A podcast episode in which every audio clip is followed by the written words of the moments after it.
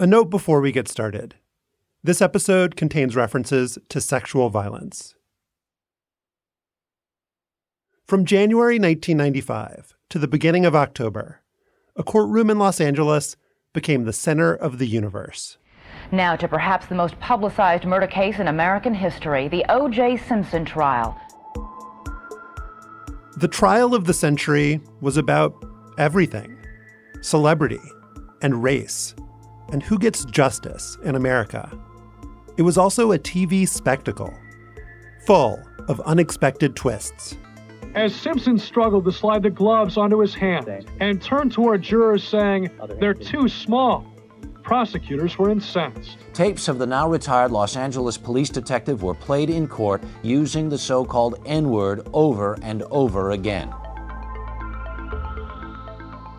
But the case against O.J. Simpson centered on something more elemental. Blood on the door handle and throughout the inside of O.J. Simpson's Ford Bronco, including a partial bloody footprints on the driver's side floorboard. All of that blood was the substance of the OJ trial, the evidence that pointed most clearly to his guilt. Take just the socks found in O.J. Simpson's bedroom. According to the prosecution's numbers, the probability that some blood on those socks belonged to anyone other than Nicole Brown are no better than one in almost 8 billion. This kind of matching of a drop of blood to an individual person was made possible by DNA testing. It's the most powerful forensic tool since the discovery of fingerprinting. As of 1995, DNA evidence had been used in criminal cases for about a decade, but the science behind it wasn't well known or understood. CSI wasn't on the air yet, and Ancestry.com hadn't launched. So, the prosecution in the OJ trial had some explaining to do. To get a conviction, they'd need to teach Biochemistry 101. Where is DNA actually found in our bodies? It's found in the nucleus of each cell.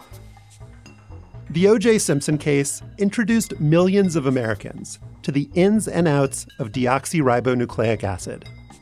And it was the highest profile test of a scientific technique with the potential to transform the justice system. Even if this science has the power to find the very chromosomes of a killer, what the courts want to know is whether DNA can be trusted. But the OJ trial wasn't happening in isolation. Other cases, all over the country, were also hinging on this new technology. One of them was in Ann Arbor, Michigan. On that particular night in May of 94, this shift sergeant asked us to go out to an apartment to pick up some photographs of a woman reported missing. That's Peter Stipe. He was a patrol officer for the Ann Arbor Police. The missing woman was named Christine Galbraith. She was 32 years old and lived on the city's tree lined, peaceful west side. Her husband had last seen her earlier that same day, May 7th, 1994. Her uh, intention was to go to the grocery store. She had some returnable cans. It was raining all day, so she took her umbrella and took her backpack, and she had started a pot of beans on the stove. And then he laid down to take a nap. And then when he woke up a couple hours later, the, the beans were scorched in the pan, and, and she wasn't back yet. It was now about 10:30 at night, cold and rainy. Christine Galbraith's husband showed Peter their usual path to the store, but they didn't find any trace of her. Then, they tried a different route, through a vacant lot. On that path, they found her groceries and red umbrella. Peter brought her husband back to his patrol car and asked him to wait in the front seat. Then he headed back out with another officer. My partner had a super bright magnum light, and he he shined it over uh, probably about 20 feet off the path, and he, he says, "There's something over there." He goes, "I think that's that's her." We took a couple of steps over there, and, and it was it was a, a body. Her sweater and, and coat and top had been pulled up over her head. She was, you know, twisted, laying face up, and uh, her her pants and undergarments were pulled down it looked like the victim had been hit, you know, had been punched, and she had no no pulse and and no breathing. So, uh, so we knew we had a homicide. Peter had been a policeman for nine years. He'd never seen anything as brutal as this. I'm holding a handful of these photographs where she's smiling and and you know brightly alive, and and here here she is, just you know, a murder victim.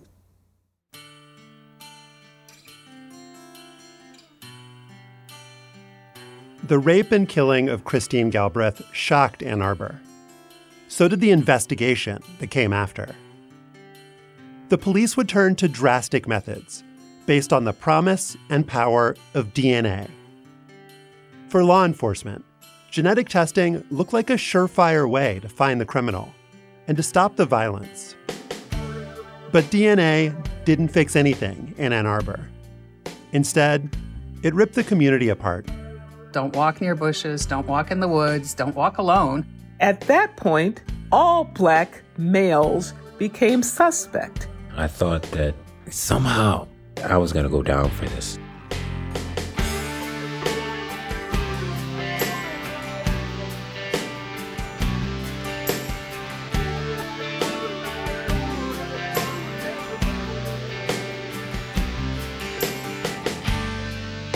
In this week's episode, a quest for justice that ensnared all the wrong people. This is one year, 1995. Ann Arbor's DNA Dragnet.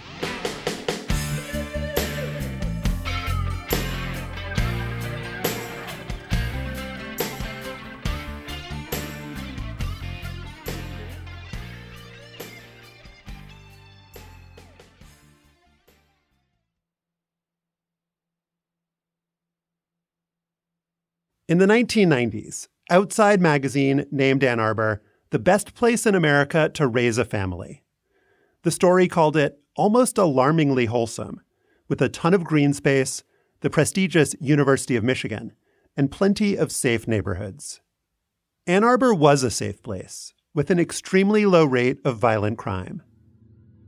It felt shocking and scary when that peace got interrupted. Two years before Christine Galbraith's murder, a 47 year old woman was beaten unconscious and raped while out walking in the woods on Ann Arbor's west side. The year after that, there were two more rapes on the west side that followed a similar pattern. An assailant snuck up on a woman and struck her from behind. For women in Ann Arbor, these attacks were incredibly unnerving. I mean, my power walking got to be almost running uh, when I would walk home because I was afraid. Mary Valerie Richter owned a fitness and massage therapy center in downtown Ann Arbor. I was just thinking, it's dark out. I can't really see what's behind me. I need to just go forward. It's a horrible feeling to be a target and be in a situation where you couldn't see this guy because he came up from behind you. That method meant none of the victims had gotten a good look at who'd attacked them. But the police did release some information about the suspect in the first rape. They believed he was a black male, probably in his 30s, with a muscular build. The description of the person involved in this case was, was very vague. And so, just talking to black males, being a black male, I, I, I knew what that was going to, to, to be like for people like me. That's Jeffrey Chadiha. He covered the police for the Ann Arbor News. Based on his experience, he didn't think the department understood the power of that vague description that a huge number of black men would now be viewed with suspicion. If there was a black detective, if there was a black senior commander or a, a, a person at that level of color, I don't remember seeing that person. So you didn't even have anybody in the building to have these kind of conversations. For black men in the city, day to day life became a lot more nerve wracking. I would go home sometimes, you know, after midnight, and uh, as I was going towards my apartment, um, I would get pulled over. Mike Henry worked at the University of Michigan Business School. Growing up, he'd never had any serious interactions with the police. That changed once the rapes in Ann Arbor began. It was for stuff like, you know, one time the the officer said, "I pulled you over because your license plate is secured with one bolt and not two." It was a bunch of BS. After about the fifth or sixth time, I was really starting to get irritated and just like, why are you guys stopping me all the time? Ann Arbor was widely seen as a progressive community, a place that was politically and socially enlightened, and where everybody got along. A lot of the city's black residents didn't see it that way. Liberal Ann Arbor is, unfortunately, shine without substance. Edith Lewis was a professor of social work at the University of Michigan. We bought a house on the west side of town, and literally people would drive by and ask if I was the maid or ask if I did the gardening or just follow us around. So it was not an easy place to be. They've had this fear of people they don't know socialized into them without knowing any people in the Black community, without having any interactions with people in the Black community. It's a very easy thing to make them a target, to make us a target. There were around 10,000 black people in Ann Arbor, a city of more than 100,000. The relationship between the police and the city's black residents had never been rosy. But after the rapes, it got worse. We kind of just internalized it as like, you know, this is the norm because this is how the police treat us and this is what you have to do. It didn't make me feel uh, like I wanted to ever help the police. You know, just like, you know what, you guys are kind of out to get me. Um, you guys suck. Uh, I really don't want to have a whole lot to do with you. As of the spring of 1994, the rapes on Ann Arbor's west side were still unsolved. But the police had recovered semen samples in all three cases. Those samples got sent to the state crime lab for DNA testing. The end result is a striped pattern that looks like the barcodes used in supermarkets. This can be compared with another sample and will match only if the samples came from the same person or from identical twins. The DNA tests showed there was a match. All three rapes had been committed by the same man. That meant there was a serial predator at large in Ann Arbor. That was an important discovery, but the police didn't make any kind of announcement. Instead, they sat on the information. And then there was a fourth attack the rape and murder of Christine Galbraith. Reporter Jeffrey Chadiha. I remember sitting down with the person who ran the police information, and he sort of said to me, Look, you know, there's a bigger story going on here because we suspect this is a situation that is linked to other rapes that have happened in the area. And so to think about not only a homicide, but a, a maniacal person running around the streets of Ann Arbor, it was kind of hard to process that. I felt like they were not being honest with the public. Mary Valerie Richter. You know, it's like, wait a minute. If I had known, maybe I would have operated differently.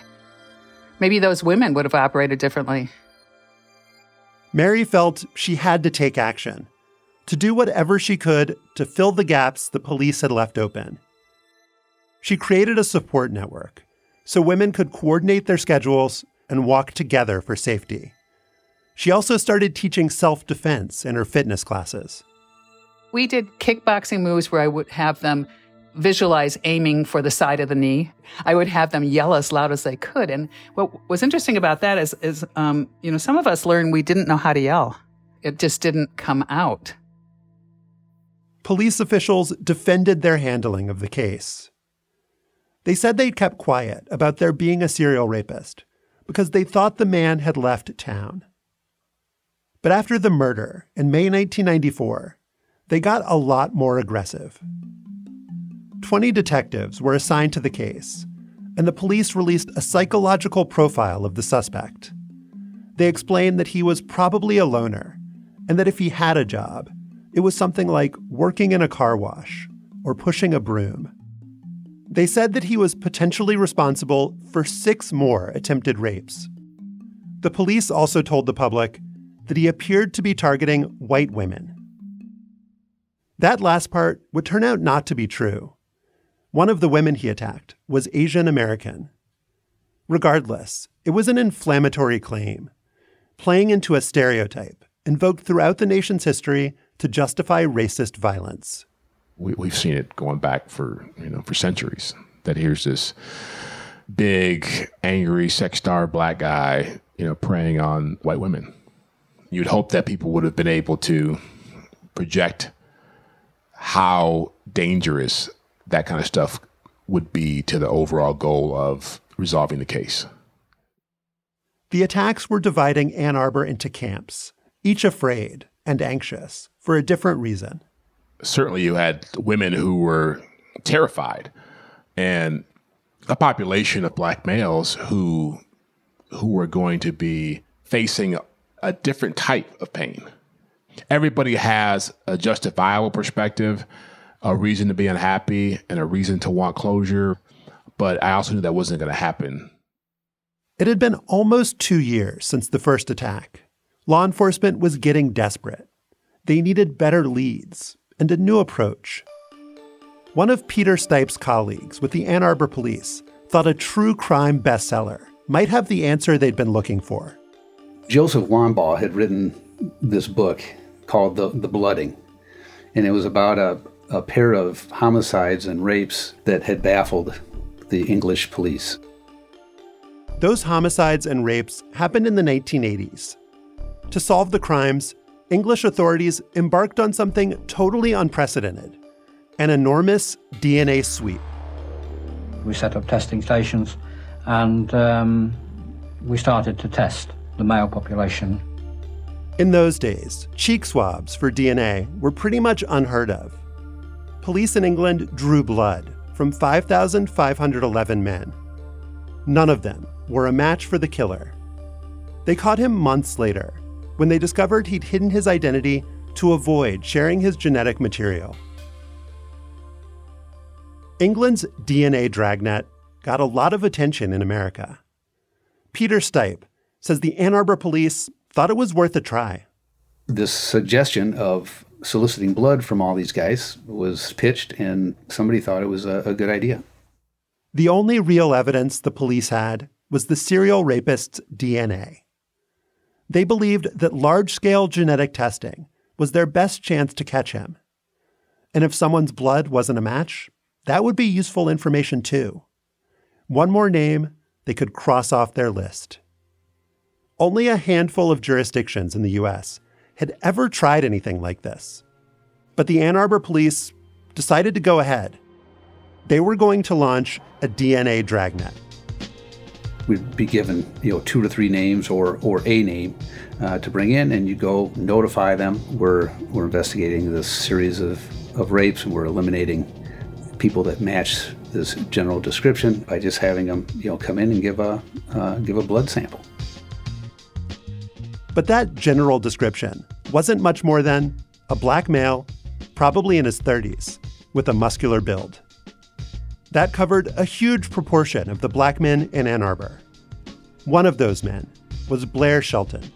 Some people probably just looked at it like, it's just blood, it's no big deal. But it's a lot more than that to me. We'll be back in a minute.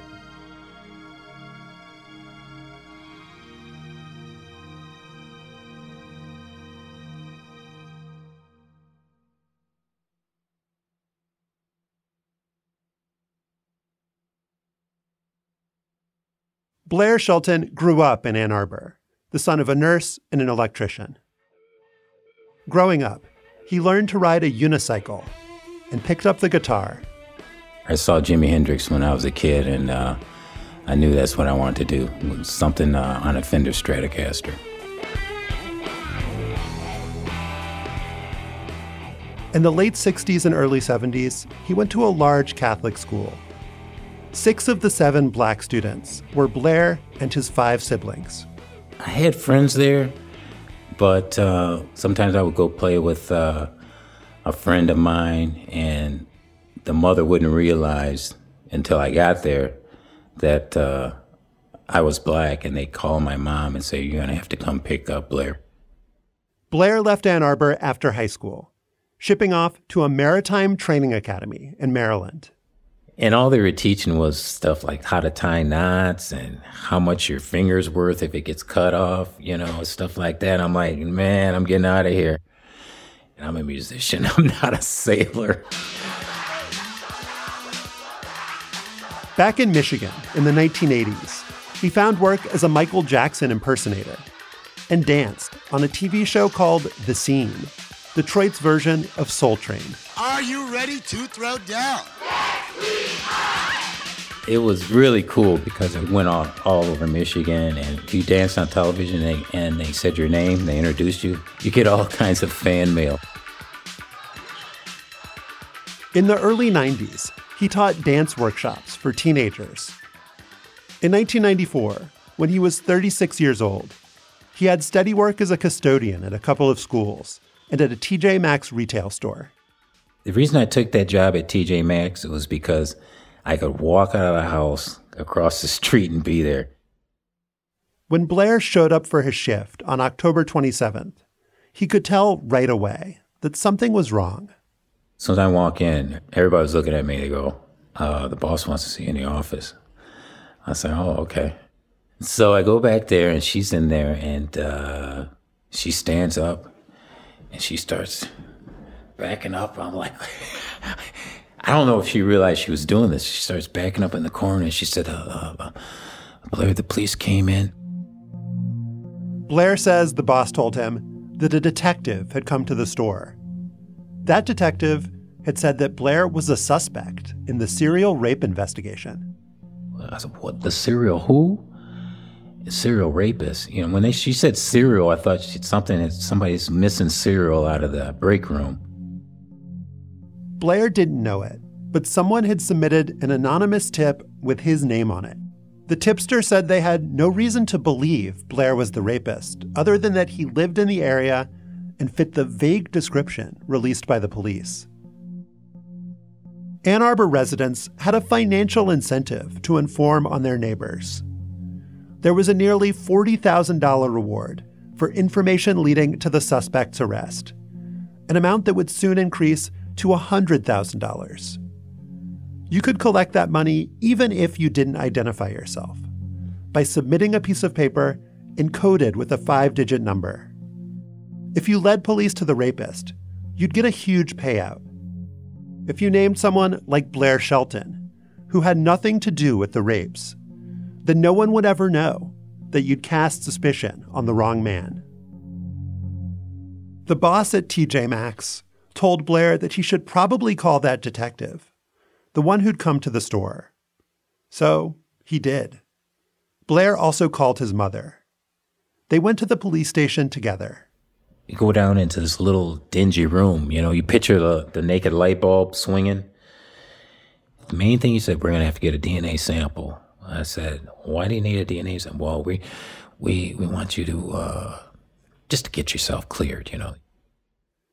He says the detective told him that it was pointless to refuse.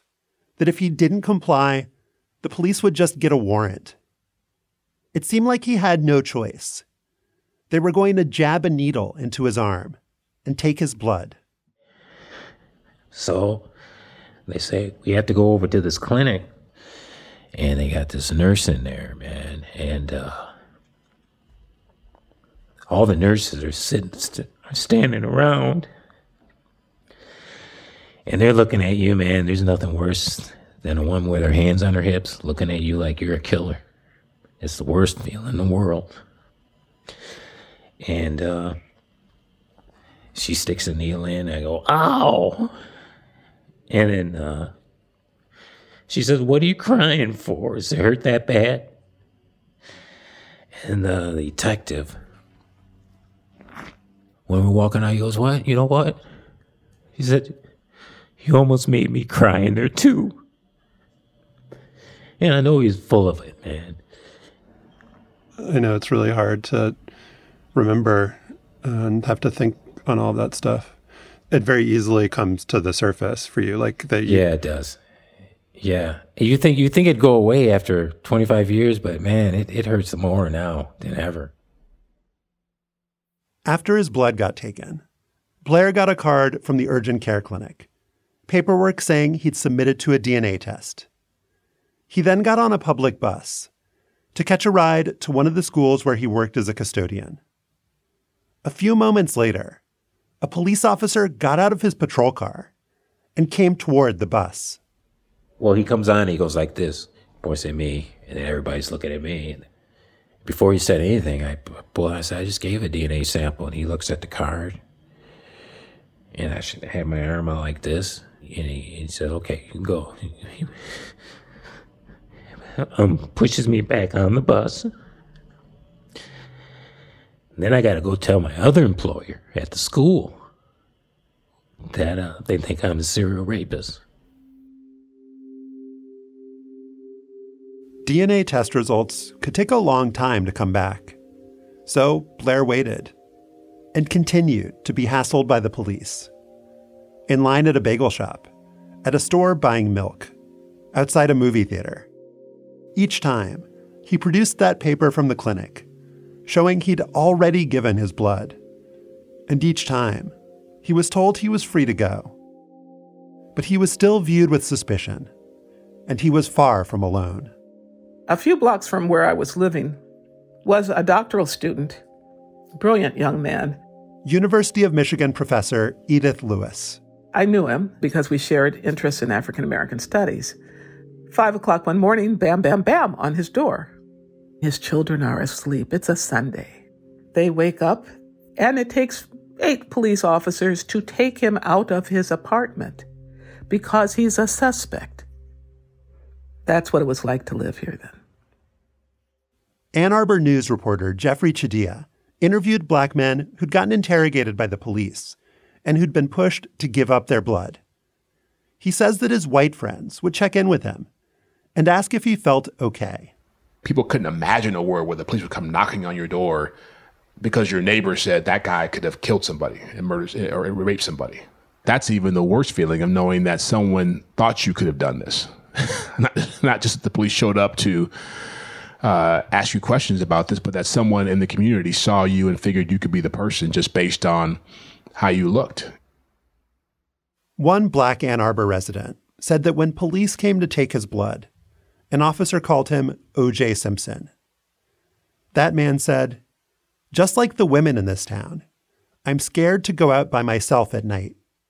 We were rousting uh, these guys uh, at, at length, and, and they were getting pissed about it. Police officer Peter Stipe. You know, th- this was a homicide and a rape and a, a brutal one. And to have your name implicated in any way, to have your neighbors, you know, see the police knocking on your door so you can be eliminated as if as if you'd done something to to arouse suspicion. Activists in Ann Arbor were outraged by the DNA dragnet and formed a new alliance to combat it. The Coalition for Community Unity included representatives from the NAACP and the University of Michigan's Sexual Assault Prevention and Awareness Center. Edith Lewis was a part of that group. So was Mary Beejan. We were meeting in coalition with the city attorney. We were meeting in coalition with the police to talk about how they were sowing even greater distrust, whose harm was being prioritized.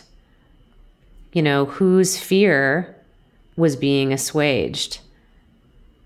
I would argue that there were plenty of black men in Ann Arbor who were really afraid, at the same time that there were women who were really afraid. Blair Shelton got fired from his job at TJ Maxx five days after that detective came to the store. He was rehired then got fired again a couple of months later. He had a Camaro in his driveway, but never took it out. He was afraid the police would pull him over, or worse. I had a big picture window in front of my house, and I'd had the La-Z-Boy chair there, and I put a hat on the back of the chair so it looked like the person sitting in the chair was watching TV. And I wanted to see if the police were going to uh, try to take a shot at whoever was sitting in the chair. Women in Ann Arbor described feeling like prisoners, unable to walk outside alone, even in daylight. While the city handed out whistles for women to carry on their key rings, the activists in the Coalition for Community Unity distributed rights cards to black men. The blue card was simply a small piece of paper printed on front and back. It said, You do have the right to understand what charges are being made against you. They don't have the right to demand your bodily fluids. A state police sergeant argued that no one had come up with any better ideas for how to catch the rapist. He said, It's like running a marathon. I don't know any other way than running the 26 miles. In November 1994, the Ann Arbor police took on another huge case. There was a second attacker in the city. This one believed to be responsible for at least four sexual assaults over the previous four years. Police described him as a white male with a thick grayish brown beard. It would take until 1996 to catch him, but the police never rounded up white men with facial hair. In the meantime, Patrolman Peter Stipe was on the front lines of the department's DNA sweep, asking black men for their blood. This never seemed like the right way to, to go about it. We weren't working like from the crime on out, we were working from the community on in. Like a, a needle in a haystack, and we weren't even looking in the right haystack. 160 black men would have their blood taken by the Ann Arbor police. Men like Blair Shelton, who were considered guilty until proven innocent. I kind of uh, cut myself off from everything. I knew the police were looking to find something on me, you know. And that was a big fear. I really, I really thought they were going to send me to prison for some. I just, that's just the way I thought. I just, they always hold out the possibility of something. You had to do something. Let's take a break.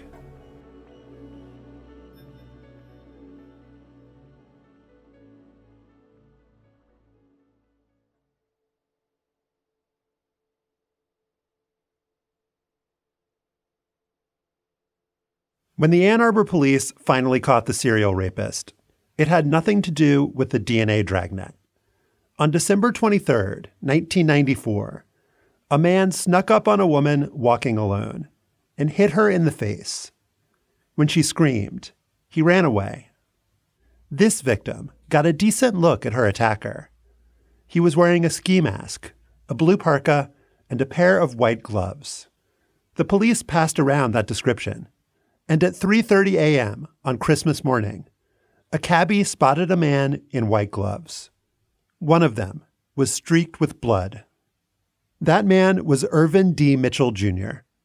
DNA testing confirmed that he raped and killed Christine Galbraith and raped three additional women. He was convicted of those crimes in June 1995 and sentenced to life in prison the Ann Arbor police had nearly caught Mitchell eight months before Christine Galbraith's murder. In September 1993, a woman was attacked from behind on the city's west side. Peter Stipe. She was able to, to fight this guy off, and this was at probably 11 or 11.30 p.m. So we called the canine unit out. The tracking dog followed a scent to a house close by. And there was a guy in the in the basement, and and it was Irvin Mitchell. The police asked Mitchell to let them take a blood sample, but he refused. He did agree to take a polygraph test. He passed. Although lie detectors are notoriously unreliable, the Ann Arbor police crossed Mitchell off their list, eliminating him as a suspect based on junk science. Extracting blood from 160 black men would accomplish nothing and waste an extraordinary amount of time and resources. Ann Arbor's DNA dragnet never had a chance of succeeding. So, no matter how many guys we brought in, none of them were going to be the right guy because the right guy had been dismissed. When the dragnet finally ended, Mike Henry, who worked at the University of Michigan Business School, felt like he could breathe again. Yeah, I was relieved. Um, you know, definitely relieved that the the rapist was off the streets, but also relieved that just maybe, maybe I I won't be a target anymore. um, maybe I can, you know, feel a little freer. The fitness studio owner, Mary Valerie Richter, told a reporter she wasn't going to let her guard down. But eventually, she started walking by herself again. I don't think women like to live that way.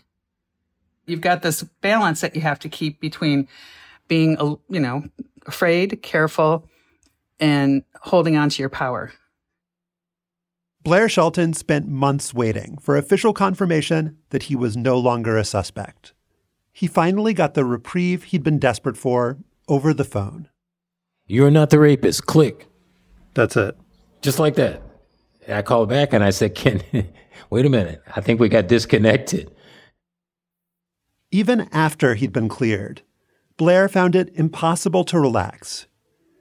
He couldn't stop thinking about his blood. Now, well, now can I get my DNA sample back? In April 1995, Blair sued the city of Ann Arbor and its police department. He asked for damages and the return of his blood sample and DNA profile. He said he'd been harassed and intimidated into giving blood. He won a $60,000 settlement, but the DNA profile and the blood, those proved more difficult to pry loose. The Ann Arbor police and other agencies said they needed to hold on to his genetic code in case Irvin Mitchell ever appealed his conviction. Law enforcement, they would love a giant DNA database.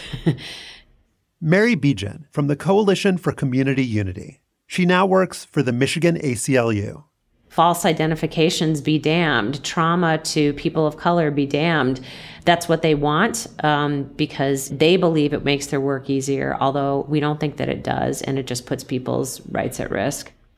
The coalition marched and gave the department a long list of demands. At the top of that list, the destruction or return of the blood samples taken from 160 black men. The police didn't give in.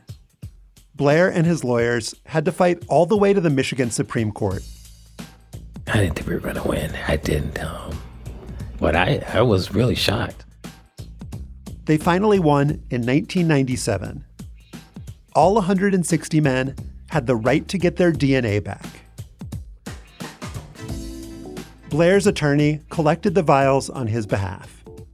I didn't feel relieved until Michael actually handed me my blood sample in his kitchen. That's when I felt relief because I actually got it back. Yeah, I still got the DNA. It's in my refrigerator. Is it, do you see it every time you open the fridge? Yeah, as soon as I open the door, it's, it's been like that for 25 years everywhere I go. It's in a uh, glass case laying on top of an American flag, a little, little miniature American flag. Just because it happened in America, you know? This this is this is what America is.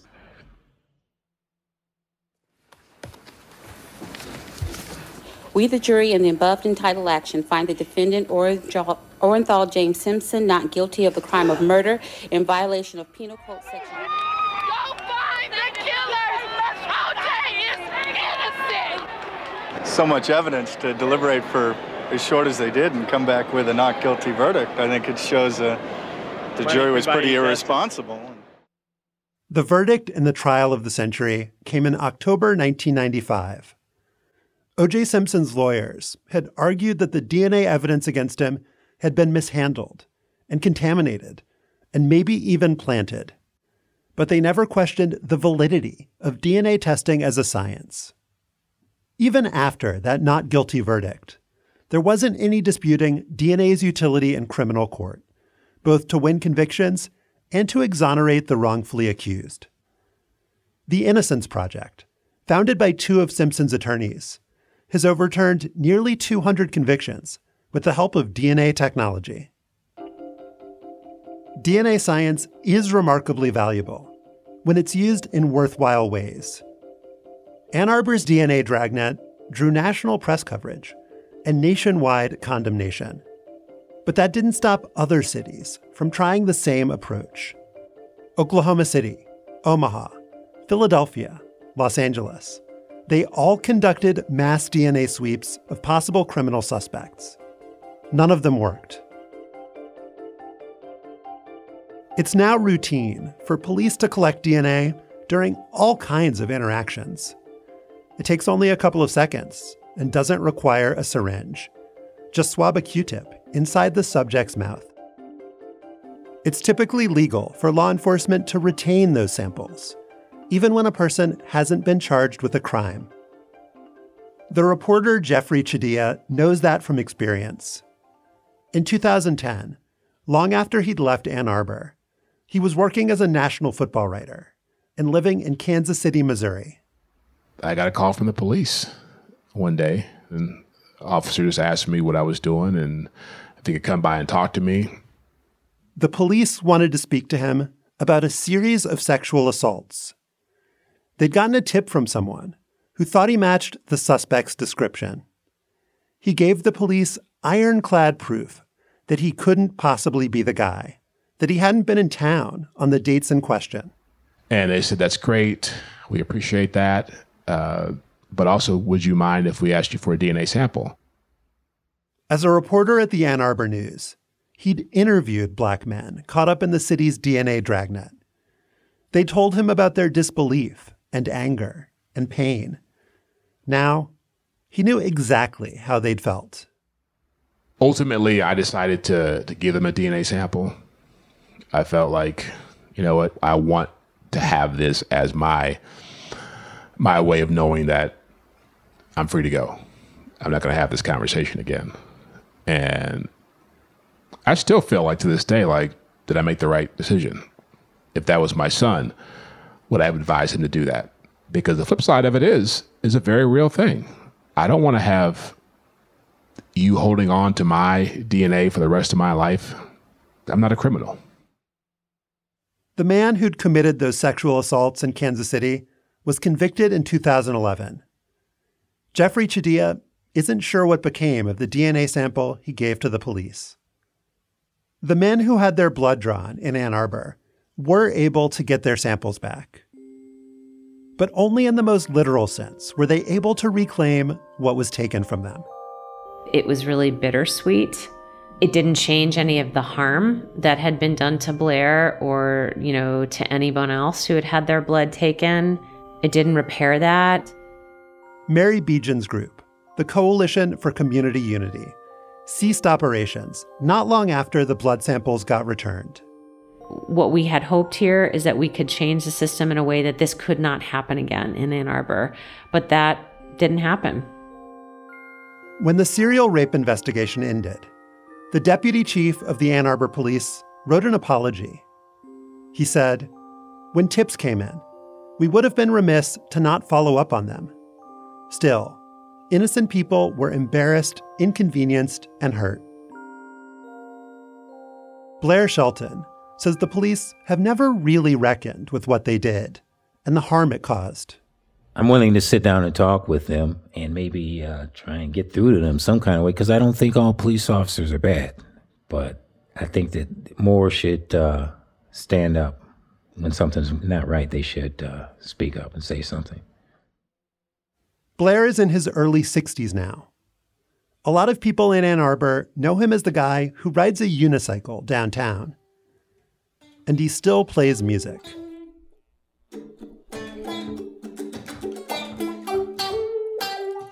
I think 50 years from now, when people look at this case, they might say, you know what? You know, he was right. But I, I don't want this to be my legacy. I would like just, if I could get an opportunity to play the Star Spangled Banner on my Fender Stratocaster and show people how good a guitar player I am, they'll remember that more than they remember this.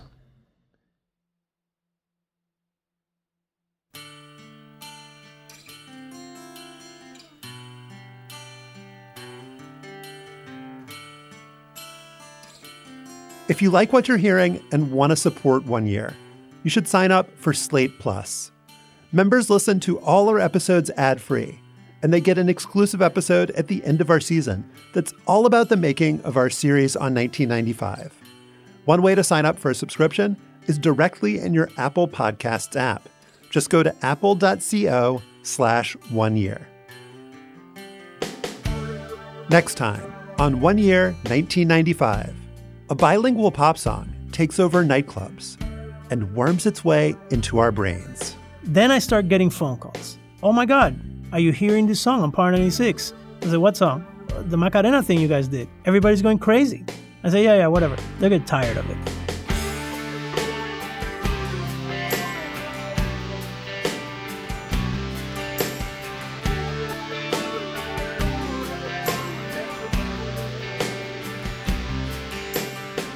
This episode was produced by Evan Chung, Shana Roth, Madeline Ducharme, and me, Josh Levin. Editorial direction by Lowen Liu and Gabriel Roth.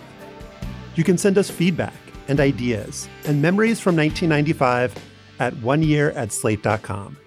And you can call us on the one year hotline at 203 343 0777. We'd love to hear from you. Our mix engineer is Merritt Jacob. The artwork for One Year is by Jim Cook. Peter Stipe is the author of a memoir. It's titled Badge 112. Thank you to Richard Soble and the attorneys at Soble Rowe Krichbaum LLP.